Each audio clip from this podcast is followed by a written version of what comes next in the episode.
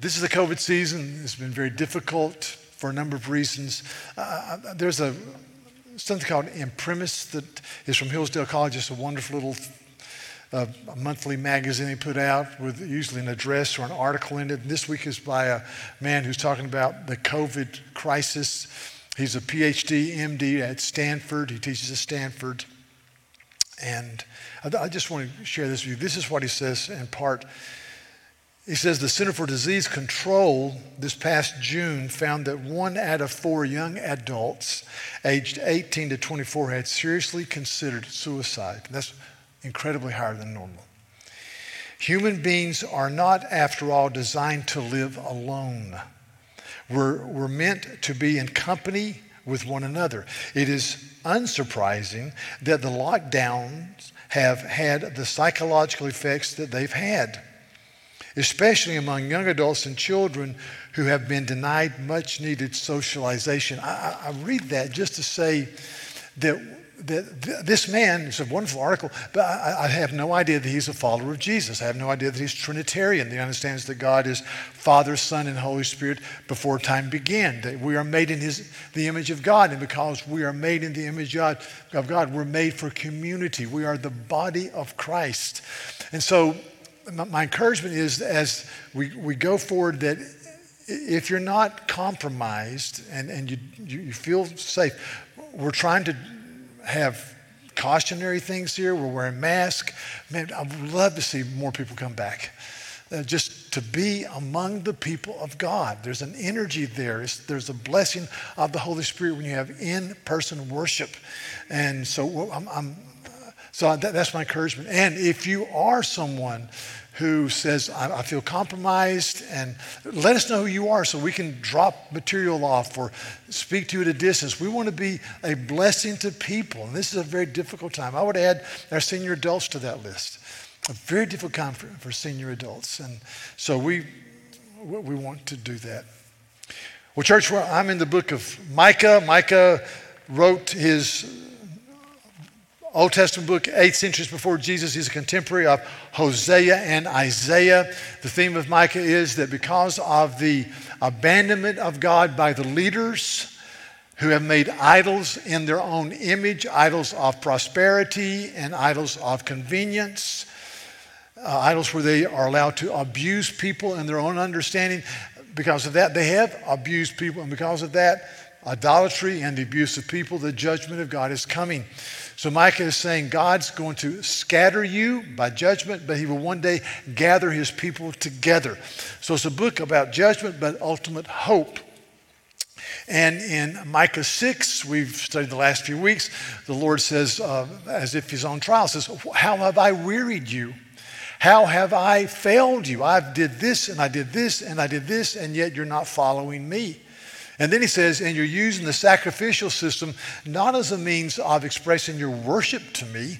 You're using the sacrificial system in some weird way of trying to bargain with me and trying to earn my favor. Where the sacrificial system is the expression of the heart worship, and it looks forward to the coming Messiah, the Lamb of God, who in some way they didn't fully understand here, take away the sin of the world. We understand it by the cross.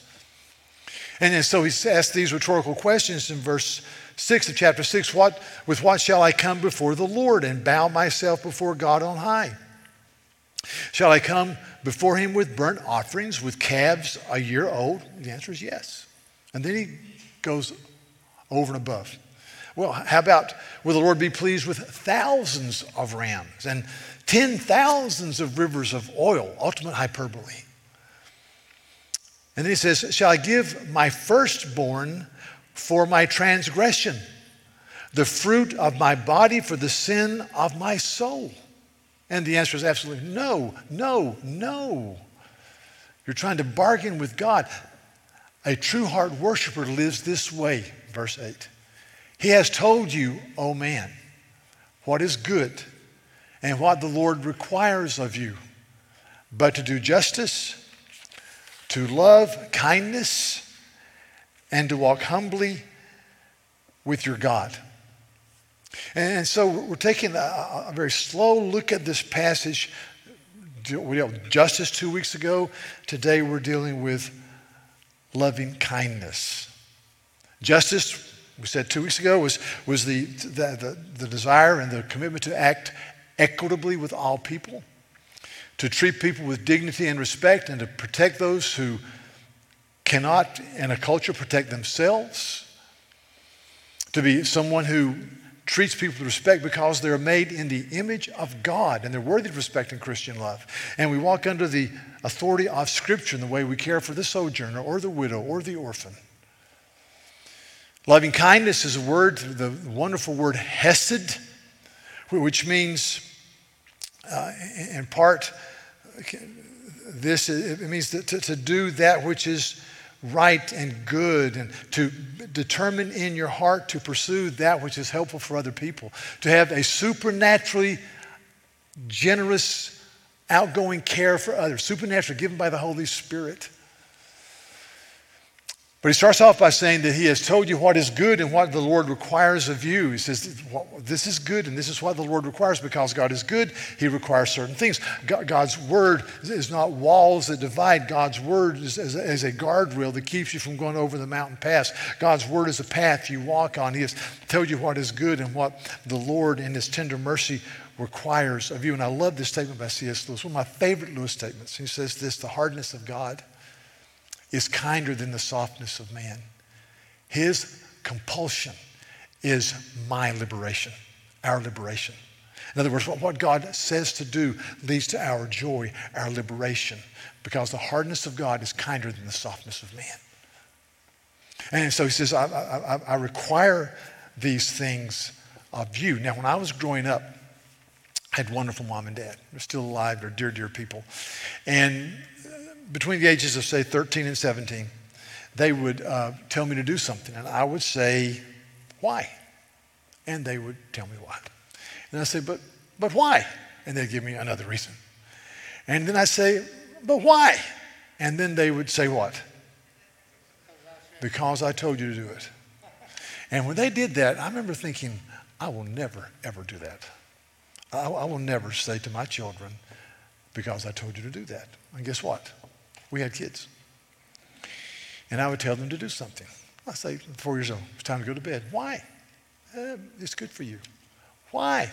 Because the American Medical Association in the Department of Pediatrics, and the Journal of Pediatrics says that you need 12 hours of sleep a night. It's time to go to bed. And I'm tired of you. It's time to go to bed. and so they keep on saying why, and I would say what? Because I told you so. So I, I laugh about that. And, and, and is there any parent here who has a child over two weeks of age who, has, who hasn't said that? No takers. Last hour, no takers either. Listen to this. The Father never, ever, ever says in Scripture, do this because I said so. Divine fiat. Boom. He always says, do this for joy. Do this for purpose. Do this for peace. Do this to experience human flourishing.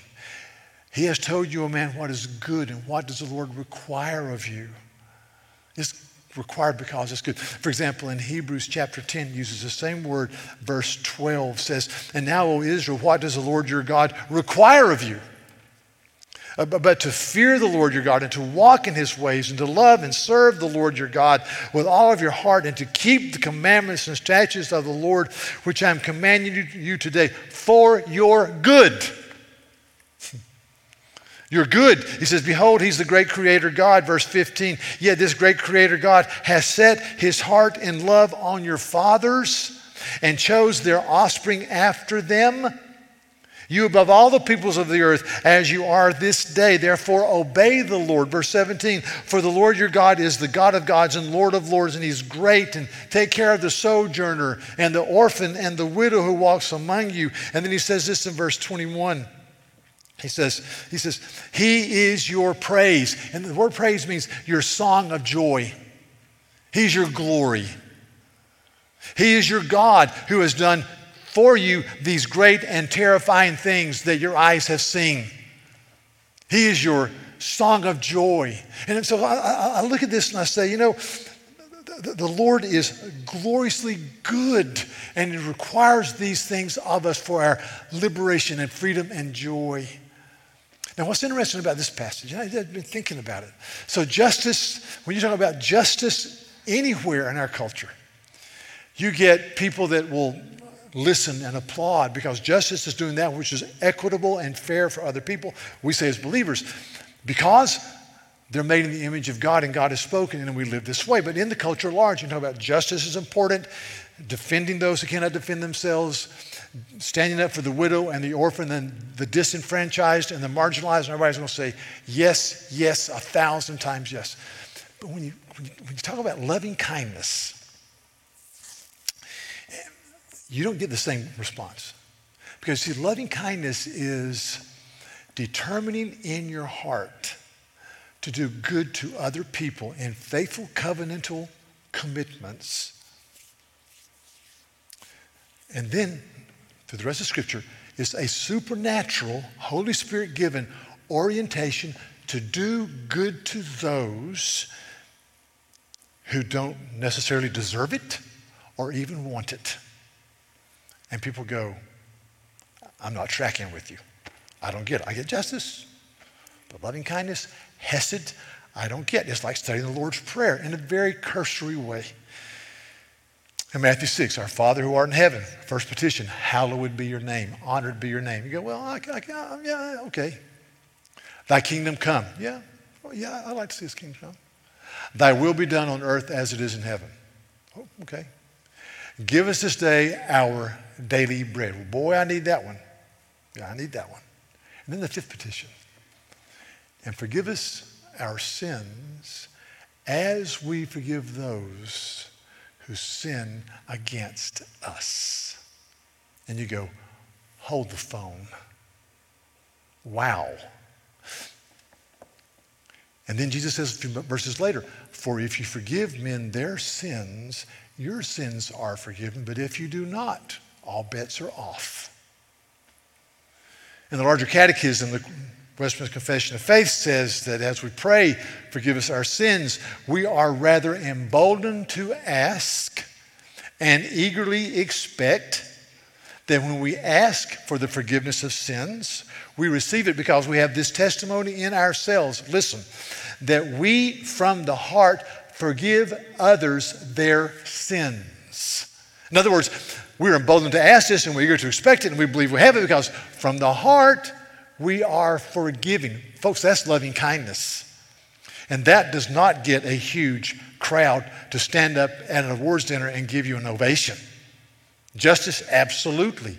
Loving kindness. Mm-hmm. And so I think, son, and I've really tried to, how do, how do I get this across? So I'm, I'm going to give you three points and an application. Point number one this kind of supernatural orientation, Hesed love, where Jesus says, basically says, if you give gifts to those who give gifts to you, it's no big deal. If you bless those who bless you, he said, people who have no concept of God do that. But when you care for people who curse you, and you forgive people who spitefully have abused you, then you show that you're children of God. That's Hesed love. That's loving kindness. So, so point number one is this worship must be primary. And I say worship must be primary. To me, there's, there's nothing more ridiculous than for us to run to a room of people and say, hey, be loving kind, have, have loving kindness, or to go into a, go to man, man to man this Friday and say, hey, men, love your wives like Jesus loves the church. And everybody's going to say, give me a break. No, we, we should say, you need to worship God and plead for the Holy Spirit and wait upon Him and say, Lord, I'm going to minister out of the overflow of who Jesus is in me. I am a leaky bucket and I leak all day long. And so I need a fresh infilling of the Holy Spirit. And in other words, just to say, practice loving kindness doesn't work. I think we have to say, first of all, you've got to look to the Lord and be saturated with the goodness and the glory and the majesty and the grandeur of all Jesus is by the power of the Holy Spirit. We've got to, first of all, be worshipers. I was thinking of Psalm 27, which is a psalm where the psalmist is suffering some issues, but boy, he just overflows with confidence in God. He says, The Lord is my, my, my light and my salvation. Whom shall I fear?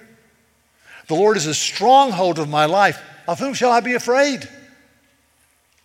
When evildoers assail me and to eat of my flesh and my adversaries and foes come against me, they're going to stumble and fall. Though an army encamp against me, I'm not going to fear. Why? Listen. Verse 5 For he will hide me in his shelter in the day of trouble. He will conceal me under the cover of his tent. Not only will he hide me and conceal me, but he will lift me high upon a rock. How can you say that? Listen to the last two verses of the psalm. I believe that I shall look upon the goodness of the Lord in the land of the living. Wait for the Lord. Look to him with expectation. Worship him. Wait for the Lord. Be strong and let your heart take courage. Wait for the Lord. It's just, it's, it's all about worship. Behold the glory of God. So, this is the 49th week of the year. New City Catechism has 52 questions. So, question 49 this week said this Catechism, you ask question, is answered. Question Where is Christ now? Answer Christ rose bodily from the grave on the third day after his death and is seated at the right hand of the Father, ruling his kingdom and interceding for us until he returns to judge and renew the whole world. Wow. So Jesus is reigning, but he's interceding. See, the Bible says that Jesus is interceding right now for his church and for individual members of the church. So I can have confidence that I can go forward in grace and I can say to myself, Self, let your light so shine before men that they see Jesus because Jesus is praying for you and because you are waiting upon him. Because in glory there is a Messiah praying for you with nail pierced hands and a spear imprint in his side. So we must be worshipers. If you just jump into being loving kind, I mean, I need to be filled with loving kindness, I don't, I don't, I don't think it works. Number two, the, the overflow, listen, the overflow of loving kindness is caring for people. Really, the greatest commandment in the Gospels Jesus said, Love the Lord your God with all of your heart, soul, mind, and strength. And the second is like it love your neighbor as you love yourself. So I, I look at this, and, and, really what it says, what loving kindness says is this is that you get outside of yourself and care for other people. Get outside of yourself and care, care, care for people. Get outside of yourself and live. Get outside of yourself and experience joy so this morning, if you turn on the internet and looked at the headlines, you could have seen some of the following headlines. Um, I think uh, how to have a six pack abs by Christmas, or what food you can eat and not overeat, or, or, or maybe the stock market still is going bullish. These are good stock tips. Or Coastal Carolina has officially changed their name from the Chanticleers to the Mullets. Great game last night. Congratulations. Okay? Let me tell you what you won't read on the internet this morning or any morning. You ready? Remember, it's more blessed to give than to receive, said Jesus. You won't read God our Father delights in this that you look after widows and orphans in their distress and you keep yourself from being polluted by the world. You will not read, Whoever finds his life will lose it, but whoever loses his life for my sake will find it, says Jesus. You will not read, 1 Timothy 6, command those who are rich in this present age not to be haughty or to put their hope in wealth, which is so uncertain, but to put their hope in the living God who richly provides us with everything for our enjoyment. You, you won't read those things, but you read them here. You'll hear, hear them among the brothers and sisters. And, and that is what gives life. And that is why we operate from the overflow. So we get outside of ourselves and we live. We get outside of ourselves and we serve others. Loving kindness, Hesed love. Let me celebrate. I celebrate that even though because of COVID, worship numbers are down, people aren't coming back, all the, all the people aren't coming back. But Operation Christmas Child, you know, the shoebox where you put materials in for boys or girls, and they put in a gospel track in their language before it's sent out, that we collected 600 Operation Christmas Child boxes.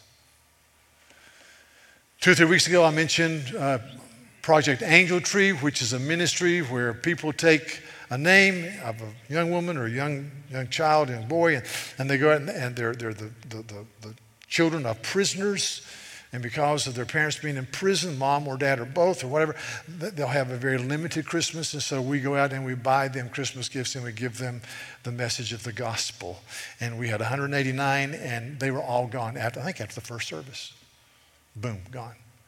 That, that, that, that's a statement of people saying we're getting outside of ourselves. I celebrate, I was just thinking about people who do prison uh, correspondence with prisoners. A lot of older ladies and men in our church do that. I think of people who go to the navigation center where there are people who are struggling and they, they throw them a party, or people involved in literacy. Or I think of our doctors and our nurses and our therapists who, who really, during this COVID experience, have, have really risked their health to care for people. Thank you, medical community. I was talking to a PCA student here at our school this week, and he said uh, he was tired of being incubated. And I said, I don't think that's the word. I don't think your mom was a chicken. Uh, I, I, was, I, was, very kind. I said, I think the word you're looking for is quarantined. But I, aren't, you, aren't you tired of being quarantined? I, I am. But thank you, health community. So here's a question. If someone were to say to you, How do you know you are filled with the Holy Spirit to the glory of the name of Jesus? Here's one answer you care for other people in His name. Pretty simple. You, you understand He's required us to do justice and to love kindness, to really care for people. Now, let me just talk to you about the manifestation of people who, who leaders who desert the true worship of God and make idols in their image, idols of really prosperity, idols that gives them excuse clauses to do what they do. I mean, there's a passage in Micah says that, that you, you plot uh, abusing people on your bed and you do it because you have the power to do it. And he says, you, you've, you've defrauded widows and orphans and the sojourner who is among you, and God is, and God is displeased. So you, you, have, you make you abandon the worship of God, you make God in your image, and the inevitable result in Micah is that you abuse people. And because of that, this is what's going to happen. And this is God's judgment. Listen, this is Micah 6. I'm just going to read the verses. Starting in verse 11, he says, Shall I acquit the man with wicked scales? And with a bag of deceitful weights. In other words, you, you would weigh out you know, something to sell people, but the weights were deceitful. It said one pound in the weight, but really it was, was, three pounds. It says, it says, Your rich men are full of violence, and your inhabitants speak lies, and their tongue is deceitful. Therefore, I will strike you with a grievous blow. God just abandoned, He just pulls back His, his blessing. Verse 14, you shall eat, but not be satisfied. You shall put away, but not preserve. And what you preserve, I will give to the sword. And you will sow, but not reap. And you shall tread grapes, but not drink wine. Why? He says, Because, verse 16 of chapter 6, you have kept the statutes of Omri and the words of the house of Ahab. You've walked in their counsels, which is idolatry. And I will make you a desolation and a hissing. And this is what grabs me. I love my family. But he says there's so much deceit and abuse and the abandonment of God and a lack of blessing. Listen, chapter 7 put no trust in a neighbor. I've got some great neighbors, I trust them. Have no confidence in a friend. I've got some wonderful friends. Guard the doors of your mouth from her who lies in your arms. In other words, you can't even trust your spouse. The, the, the son treats his father with contempt, and the daughter rises against her mother, and the daughter in law against her mother in law. And a man's enemies are men of his own house. That's what happens when you're abandoned by God. And it starts with impure worship and making idols in your own image and for your own satisfaction and mistreating people. There's a poem written by William Butler Yeats entitled The Second Coming. And Yeats was an incredible, gifted man, not a Christian. He wrote this in 1919. Right after World War I, he saw many of his contemporaries slaughtered in World War I. This was during the, the pandemic of his day. His wife was pregnant, was uh, sick. He thought she was going to die and lose the baby. She did not, thankfully. He was from Ireland, and Ireland was at war really basically with Great Britain. People were being killed in the streets. And he wrote a poem entitled The Second Coming.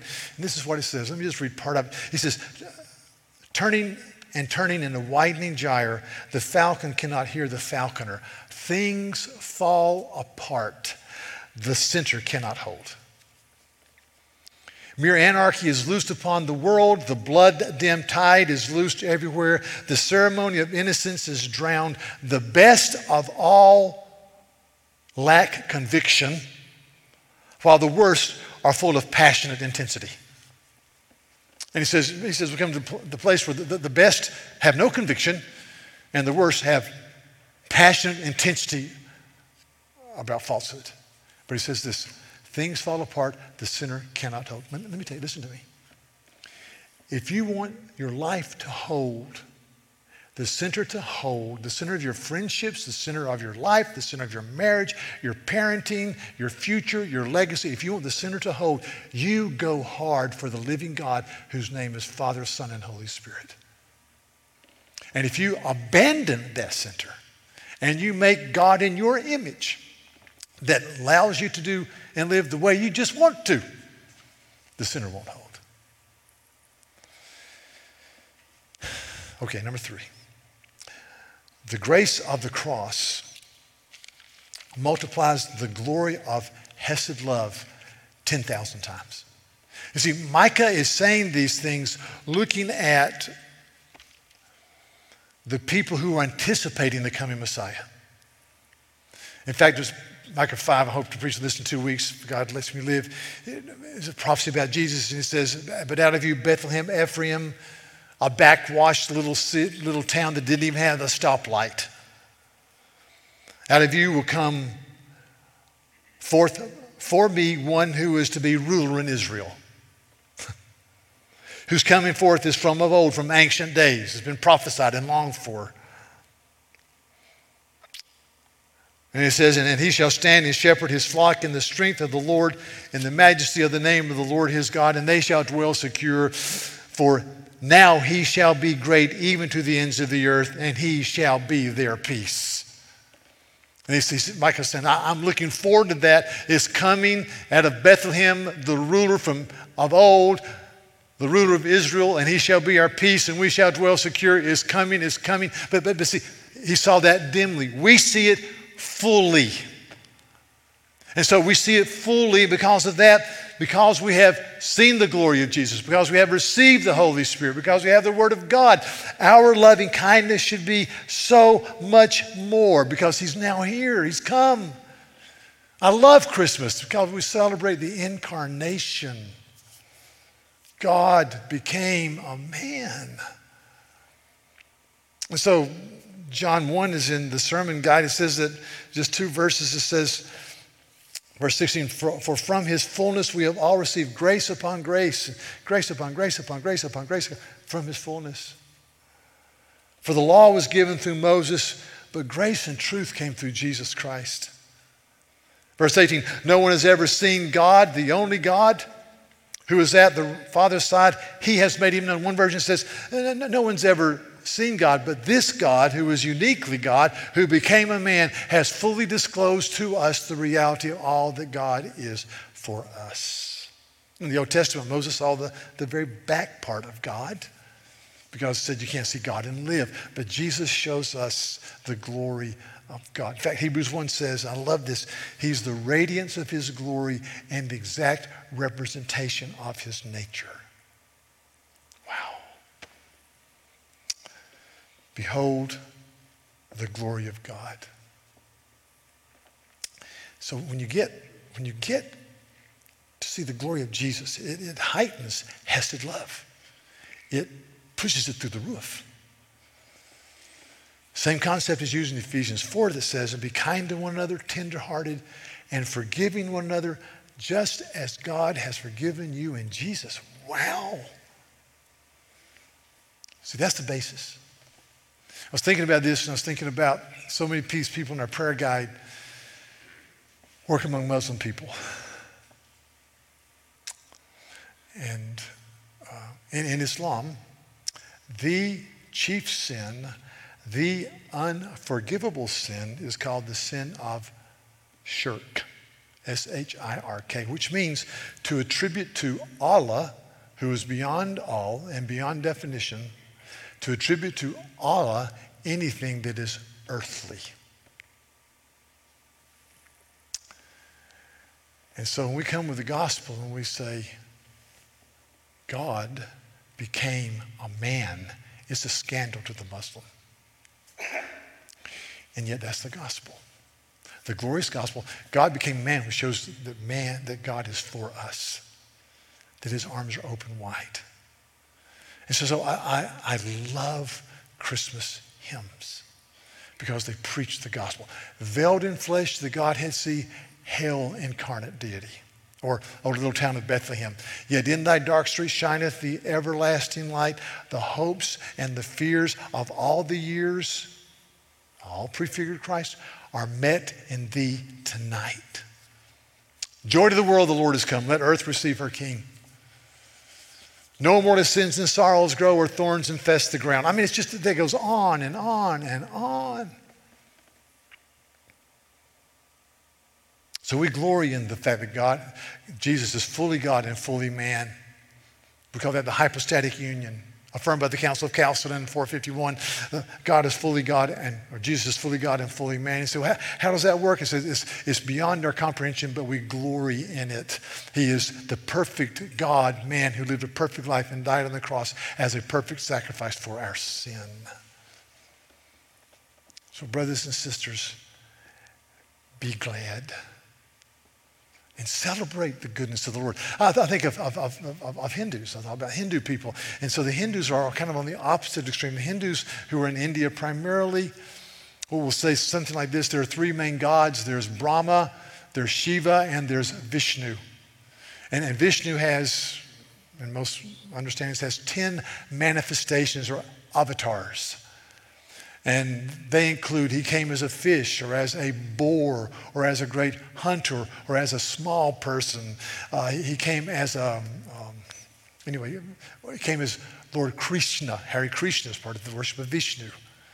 And if you ask a, a scholarly Hindus, I said, do, do you really believe that this great God who's one of your many gods be, became, really became a fish. Do you really believe that? I said, oh, no, no, no, no, no, no, we don't really believe. We believe that those are wonderful stories that hold our culture together. And, uh, and we say, as simple gospel Christians, let me, let me tell you what we believe. We believe that, we believe in Jesus Christ our only Savior, who was born of the Virgin Mary, a real birth of blood and water. He was conceived by the Holy Spirit, born of the Virgin Mary. He suffered under a historical figure named Pontius Pilate. He was crucified, dead, and buried, a real body, real blood. He rose from a real grave. He ascended to the right hand of God the Father Almighty. And from there, he will come to judge and the living and the dead one day. It is a real historical account of a real person on a real wooden cross in a real cold, rocky tomb that, where the, you know, the stone was pushed away. I mean, it happened, seen by 500 men. It's not a myth, it's a real God. And, and so we say, believe the good news of the gospel. So, church, celebrate it. And very quickly in closing, here's, I, I had to make application. Here's my application. It's, it's this. determining to do good to others from a position of being supernaturally equipped by the Holy Spirit, something like that. So I'm going to ask you to think of two or three people this week and share it with your friend, family member, that you want to determine to do good for. Okay? So a lot of times we'll say just to go out and do good. Well, but I want you to think, take somebody a meal, go, go see somebody that has been isolated and speak to them at a distance. Uh, take somebody who's maybe has been shut in for a ride to see the Christmas lights. There are a thousand things you can do. Um, eh, but on that list of three people, I want one of them to be a difficult person. We all have family members that are difficult. See, part of Hesed love is loving people who don't deserve it and don't even want it. But in the name of Jesus, write a letter and say, thinking about you, send them a gift, do something just to make, we are called to this. Our Abba Father, who loves us intensely, requires us, He's good, and requires us to do this. So that's the application. Pursue loving kindness. Let's pray. Lord, thank you for the day.